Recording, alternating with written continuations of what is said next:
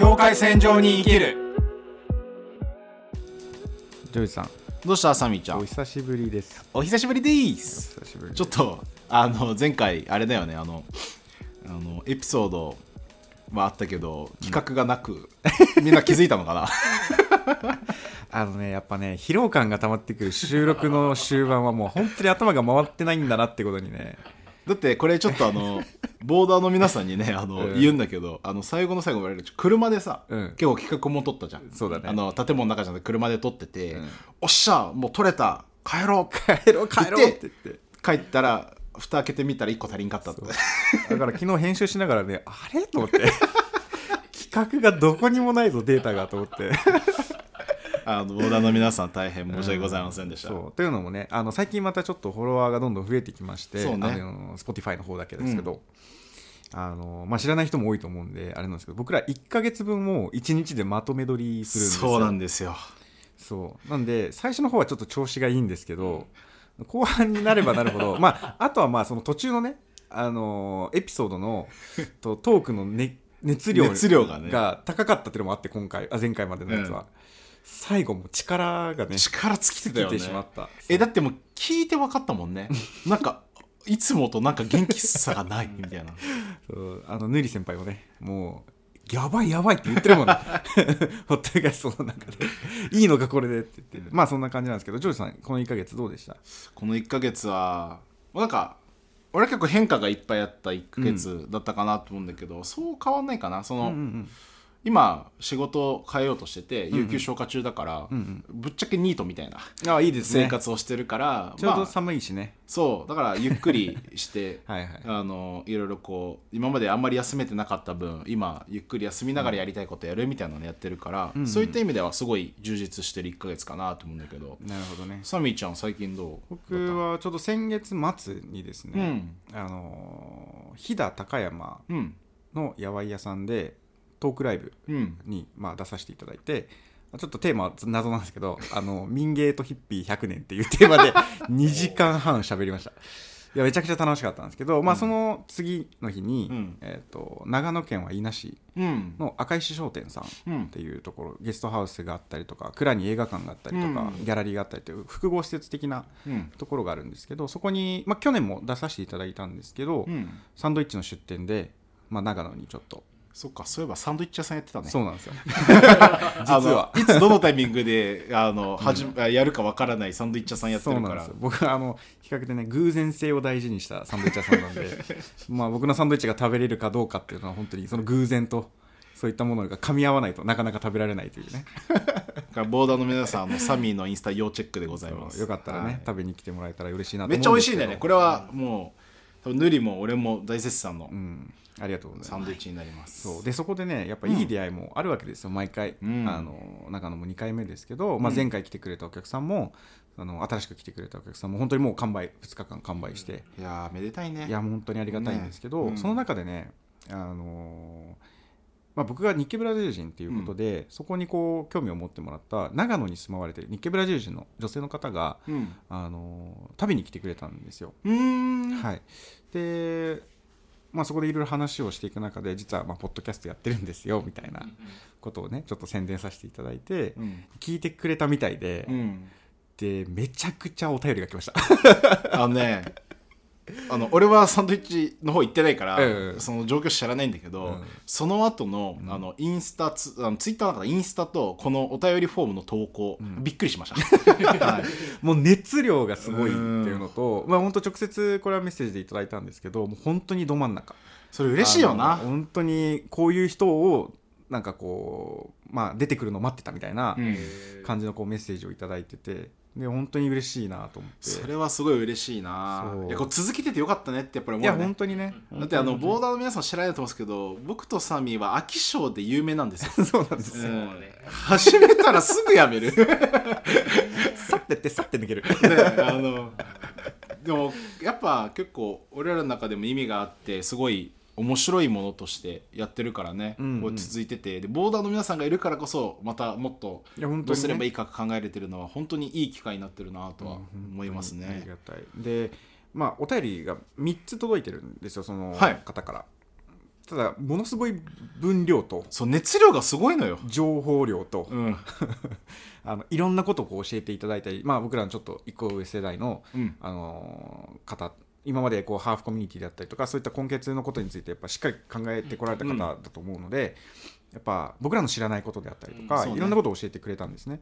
ただこう全部読んでしまうとかなりの分量なので、まあ、ちょっとピックアップしながら何回かにちょっと分けながら、あのテーマもいただいてるし、はい。あのーいや本当にありがとうございます。ありがとうございます。ちょっと話をしていけたらなと思ってます。ということで、まずは、あの1つ目のね、お手紙の、まあ、ちょっとピックアップしたところを、はい。ちょっと読ませていただきます。お願いします。はい、えーボーダーネーム、リサさんからのリ、サさんお便りありがとうございます。えー私は9歳の時日本に来て、うちはおじいちゃん、おばあちゃんが戦後移民で、ブラジルにいた時から、家族内では日本語も使っていたし、ブラジルでジャポネーズであることで排除された記憶もなかったから、アイデンティティに悩むということもあまりなかったけど、日本に来て見た目も日本、会話に支障もない、日本の学校へ通ってどんどんブラジルのえー要素を失っていったことに何か焦りが高校生の頃までありました。大学へ進学して同様の経験をした人たちと出会いたいと思っていろんな人にアプローチをして友達や仲間を作っていきましたブラジルの出稼ぎ家族やその指定の教育の問題が、えーメディアで頻繁に取り上げられるようになったのは総務省が多文化共生プランとか策定した2006年頃からだと思いますワーキングプアってワードも入り出した頃なんかそんな分類をされることに気持ち悪さを覚えたし大学へ進んだりそれぞれに道を切り開いている人だっていろいろいるだろうって思っていろんな人を訪ねて歩きました。みんな隠れているだけだと思う。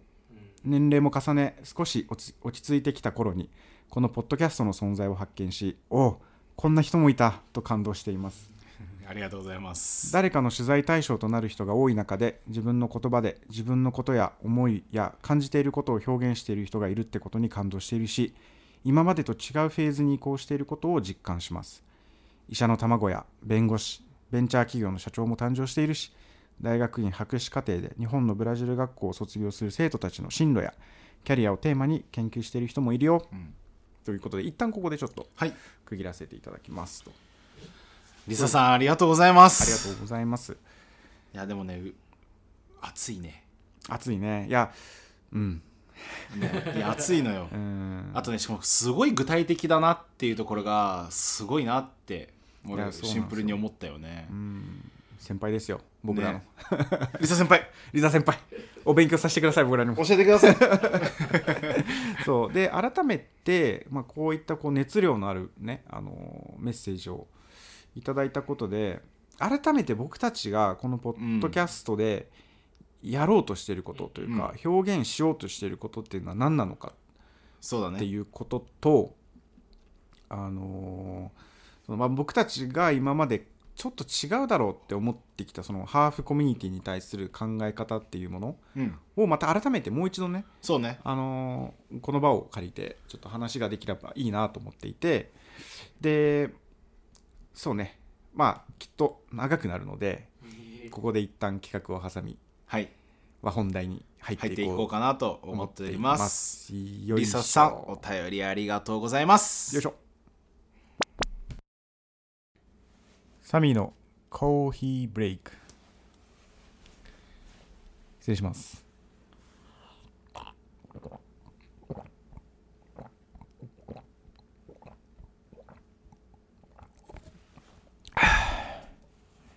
りがとうございました。え？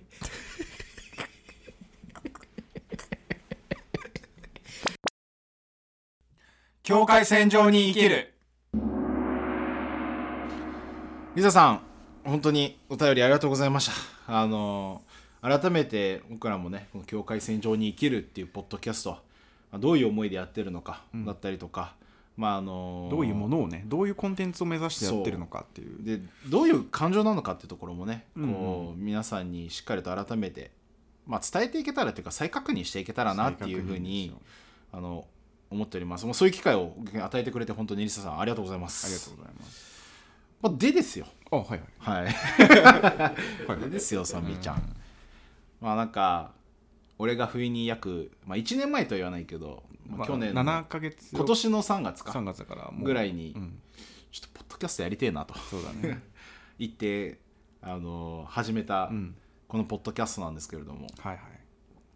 なんかその当時自分の中でやっぱいろいろ感じてたこの違和感みたいなところと、うん。このネガティブな情報しか世の中に出回らないっていうところが、うん。すごくやっぱり自分の中では今でもまだやっぱ多くてうんうん。違和感をずっと感じててそれをこう話した時にじゃあやろうかっていう話になったのかなって思うんだけど、うん。振り返ってみてどうですか？この数ヶ月間やっていってうん方向性とかサミの中での心境とか。うん。うんやっぱり難しいなっていうのは正直なところ思ってるんですよ、まあ楽しくやってるしいろいろやれてるんだけどあの自分こう理想のうん。コンテンツになってるかって言われると、うん。常にもっとこうできたんじゃないのか、うん。これは本当に理想の形なのかなっていうのをず常にこううん。思っていて、もっと面白くできたんじゃないかとかもっと広げられるんじゃないかとかっていうのは常に常に思っててだから前のポッドキャストとか聞くとやっぱちょっと恥ずかしくなってくる。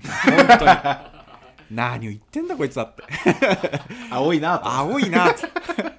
の本当に勘弁してくれよって思いながらまあ聞いててただ意外と喜怒哀楽があるなって思った。確かあのうん。僕らのポッドキャストって怒ってたりうん確かにね。なんかちょっと映ってたり ちょっとまあね悲しくなってたり物申したり。物申したりめちゃめちゃ笑ってたりなんか喜怒哀楽があるななんていうふうにすごくまあ振り返ってみると思います。そうね。俺もね、あのこう振り返っててそれはすごい感じるところで、うん。いやこのね俺ポッドキャストなのに人間味あるなすげえいいなって勝手に自分で思ってる。あのなんかなんだろう自分たちでやってることでこんなこと言っていいかどうかわかんないけど、うん。俺やっぱ好きなんだよね自分たちのポッドキャストが。あいのやジョイさんらしいね。そうあの聞いてて、うん。自分でも何回も聞いてても、あなんか確かにもっとこうした方がいいなとか、うん。もっとこういう言い方の方が伝わったのかなとか、うん。こうやっぱ心残りはまだ何回もあってそれをこう毎回改善しようとするんだけど、うん。でもでも根底にあるこのやっぱこの喜怒哀楽だったりとか話が脱線していくとか。こういうことってやっぱこう一番人間味があって、うんうん。で俺べき論ではないんだけどやっぱこういうような議論がこういろいろな発想だったりとか新たな視点で物事を見るような機会になるんじゃないかなってやっぱりどうしても思うのよね。うんうんうん。でそういう機会になってて自分の中でもねあすごいいいものをもしかしたら作ることができててうん。でもっともっとよくするためにどうすればいいのかなっていう視点にいけてるっていうこの感情がめちゃくちゃワクワクする。うんまあ確かに楽しいよね。そう。なんかもっとなんかいろいろできるんじゃないかみたいなそのひねり出してる感。そう。で結構ねやっぱそういう会話も多いし俺らの中で、うん。そういうものを作れていること自体は、まあ、もう本当に誠に勝手ながらなんですけど、うん。あのすごく好き、いいですね。すごく好きやっぱり一旦整理していくと、うん。僕たちがその今までのハーフコミュニティに対して抱いていたうん。違和感みたいなものっていうのをまず一旦整理したくて、そうね。っていうのは例えば今リサさんね送られてきたようにあのいろいろ頑張ってる人がいると、うん。あのべまあ、医者の卵になったり弁護士になったりベンチャー企業の社長もいいるし博士課程であの研究もしてる人もいるしう、ん。そういろんな人がいるよっていうことをねあのおっしゃっててでそれはそうなのよ。あの、うん。実際にん僕もねあの、けうん。研究者やってる友達もいるしあのいろんな活動をしてる人がいて、うん。でその中で一つ思うことっていうのはあのでそもちろんあの真面目なねあのうん議論をしたりとか、そのしていたハーフコミュニティの諸先輩方がいるってこともあのそこに参加していくっていうかあのそのそこから出てくるものはいくつか見たことあるし、もちろん「ハーフ」っていう映画を見たりとかさ、あのデイビッドさんとお会いしたりとか、ね。いろんなことをしてきたわけよ。うん。というパターンとうん。あの飲みサー的ハーフコミュニティはい。のパターンとあとはクローズドなフェイスブックのグループのグループっていうのが、ねまあ、俺の持ってるハーフコミュニティの印象で。う、ん。でそのそれぞれに多分大きな役割がうん。あると思うんだよね。の飲みサー的なものだったらそれはあの今まで疎外感を感じてきていた人たちが集まって、まあ自分と同じような人がいるんだっていう中であの強いつながりをそこにまあ求作っていくめていくっていね作っうていったりとかする。のも分かるし、うんわかるわかる。Facebook コミュニティの中で自分だけだと思っていた痛みをみんなと共有してあの少し心が楽になるうんっていうコミュニティもすごくわかる。わかる。ですごくあの大人の人たちが多様性についてぎ真剣に議論しうん。あのどうしていけばいいかっていうことをやっていくっていう。それもすごくうん。いいな。まあめちゃくちゃいいしうん。わかる。わかる。うん。だけどんないなこれがないなって思ってたことは それって全部それにものすごく感度の高い人にしかうん。そうなのよね。たどり着かないものなんですよ。だってあのハーフコミュニティのこの飲みサーはハーフじゃないといけないしそでそのフェイスブックのグループはもうよほど多様性のことについて研究したいとか勉強したいっていう人日本人しか入らないうしそうだね。で言っちゃえばその多様性、まあ、諸先輩方の真面目にこうあのどうやっていけばいいのかこれからの多文化共生はって議論をしていった諸先輩方も言っちゃえば多様性にものすごく感度の高いうん。日本人であったりとかしか入っていけない、うん。まあ、僕らがその取材された時にねそうね。言ったカロリーが高すぎる。高いのよとても高すぎる。だからこの境界線上で、まあ、ジョージともね最初話し,、うん。話したしヌリともよく話するんだけど、あのー目指しているのは重たいような話をいかにふ、あのーどんな人でも面白くスッと入ってこれるうん。コンテンツに落としていけるか、そうなんだよね。もっと身近なものとしてね。身近なもの、でうんなんか。身近なものなのよ。そう。でもそうなんだよ。そもそもそうなんだよね。そう。そもそも身近なものででそういったそのハーフだから聞くとかうん。多様性に興味があるから聞くではなくて面白いから聞く。でその先にその多様性であったりとかそういった人たちがいるんだっていうことをまあ認識する。そっちはメインなようで実はその周りについてくるものだと思って、うん。面白いの周りについてくるもの。だよね。だとうん。思ってて、そこは真じゃないっていうか、うん。っていうふうには、まあ、まあ僕たちが目指していくコンテンツはそういったものでありたいというものがあってで、まあ、まだもちろん理想までは100%はいけてないんだけどあの、まあ、そういった思いがあるんだよっていうことを、まあ、改めて。ちゃんと伝えていきたいよね。そうそうそその中結局やっぱ俺らも今まで全部渡ってきたじゃん。そのう全部飲みサーみたいなうん。ハーフコミュニティもそうだし、フェイスブックのクローズドな、うん。あのそういうコミュニティもそうだし真面目なうん。ものも全部参加した結果、やっぱねこう難しいのよ、うんうんいろいろ話も難しいしやっぱ興味があるから自分たちは行ったけど、それについて興味ない人たちって結局行かないから広がらないんだよね。広がらないね。内容話とかもそこでじゃあ議論された内容もうちうちでしかうん。できないってなると結局何も変わんない。っていうふうに思っててやっぱまあなんかこれはね俺がいつも言ってることでもあるんだけど、うん。こうもっと日常的になんか少しでも自分たちの周りになんか一個影響が起きてそれでその人たちが一個議論したりとか考えたりする、うん。その火種みたいなものが、うん。うん。あのできればやっぱりもっともっとこの多様性って言葉はすごい広いんだけど多様だったりとかその人種差別だったりとかいろんなものに対して、うんうん。まあ一つ自分の意見とか考えを持って喋れるような人が増えたりとか、考えれるような人が増えるだけで結構本当に前進していくのかなっていうふうに思っていて、もうサミーが言った通りどちらかというと副次的にうん。そこを目指していくっていうのが俺らスタイルでもあるし、うん。やっぱねこの緩い感じがやっぱ逆にいいと思うんだよ。そうあのえそのガチッと決まってるものもすごくいいんだけどでもやっぱその分カロリー高くなっちゃうとちょっと入りづらさを感じてしまったりとかね。するんだけどやっぱこうもっといや日常的なんだよみたいな、うんうん。俺らも人間なんだよと、だからみんなで一緒に考えていこうぜっていう、あの見方が一つあるのかなというふうには思っていて、うん。で僕らはまあ Spotify のさ、うん。あの年齢別の表を見てたりすると、うん。まあ、もちろん2030が多いんだけど10代から割と60ぐらいまで分布が広いんですよ。そうだね。でこれはそういったことをそういったなんて言うんだろうなあの入りやすさの賜物なんじゃないかなって勝手に思ってて。いやそうだね。勝手にね。勝手に勝手に思っってるんだけどわかる。あの誰でも聞ける。でがいいのよ。そう。あのまあ本当時々あのガチの内輪な あのハーフあるある的な感じになっちゃってるけど、うん。そこはやっぱ難しさを感じてそうねそういうとこはちょっと難ししいとこだよね本当に。うん、どうやってこう誰が聞いても面白い話ってまあまあ難し難しいけどそれは、あのあそうなんだっていう面白さ。うん、うんあのそこの例えば根血でない子たちに関しては、あのあそうなんだって思えるような面白さシンプルに、であのハーフだったりとかその根血ボーダーの子があのそうそうそうみたいな、うん。そうだよそうだよみたいなこう笑いながらでも実は深くて、うん。あの重たい話をしてるんだけど笑いながらみたいうな、ん。あそういうところをやっぱずっと目指していきたい。そうだよでできねまだまだ本当できてない。いやもう全然全然まだまだだしやっぱなんだかんだねもっとこう日本人とかその、ハーフとかボーダーとか関係なしに、うん。もっともっと届けていきたいけどまだ多分そこにしっかりと届けられてないっていう感情もあるし、だからねやっぱそのリサさんのメッセージを読んでてやっぱ思ったのは僕らはそういった僕らの一個上の世代が真剣に議論し考えてきたこの社会のこれからの在り方であったりとか、そういったものの橋渡しそうだね。も俺らができるんじゃないのかなって思ったりすでるわけきると思う。だから、それこそ今今後ねインタビューっていうかなんかし取材っていうかあのゲストでそういった、まあ、一個上のす諸先輩方諸先輩方ね。の本当知見のある方を呼んで、僕らがそれを噛み砕いて面白く楽しく発信できたらそね。とそれは僕らの存在意義があるななんて、うん。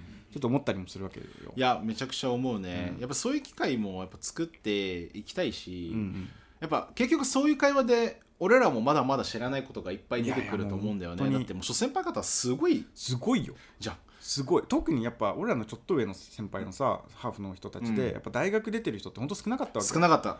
でそれの中で大学出てて、あのーまあ、問題意識を持って、もちろんだけど俺らより長い時間うん、議論したり、あのーどうすればいいかって考考えている人たちがね。いて、うん、やっぱそれはもちろんね。うん。もうもう頭上がんないですよあっていう。そうですよ。いや本当すごいなと思うし。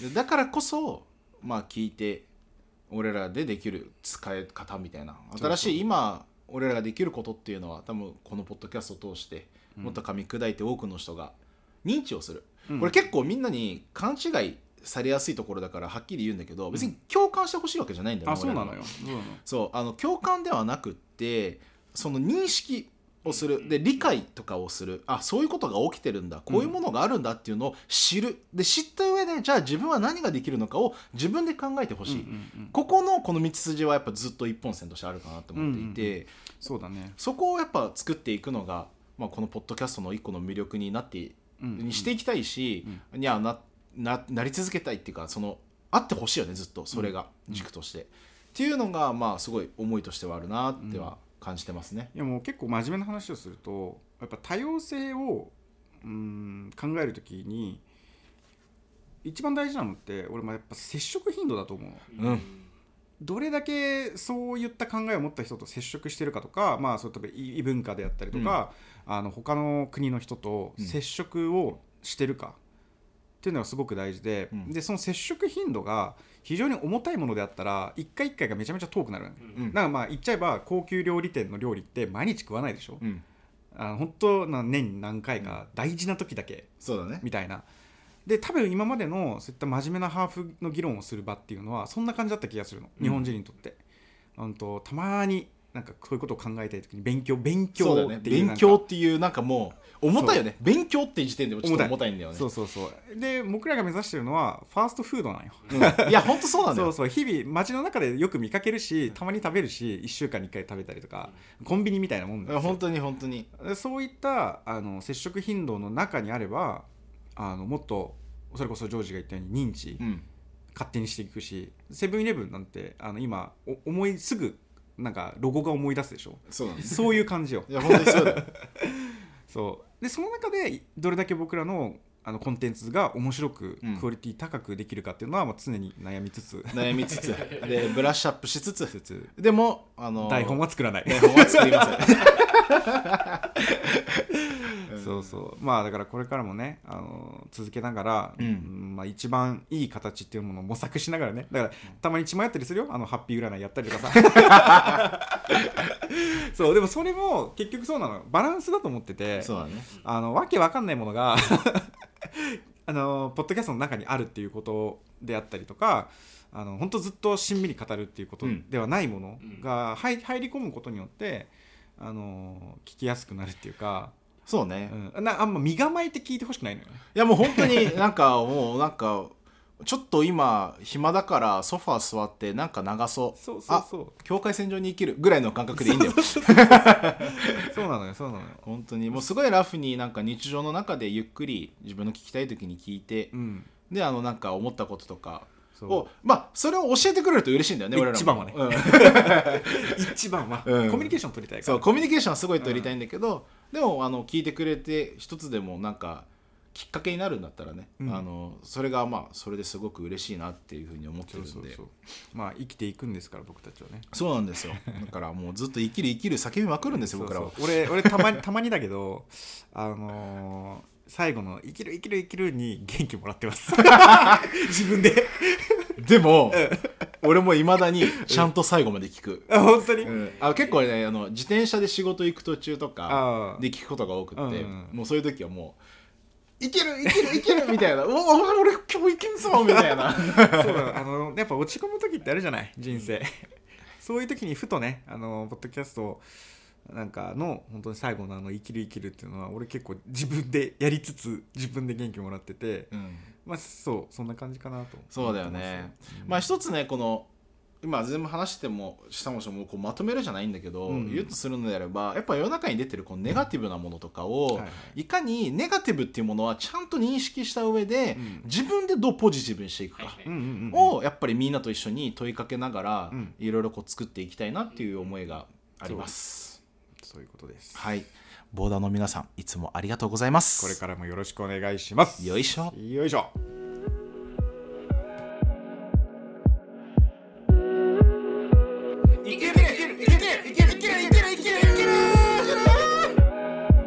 境界線上に生きる生きる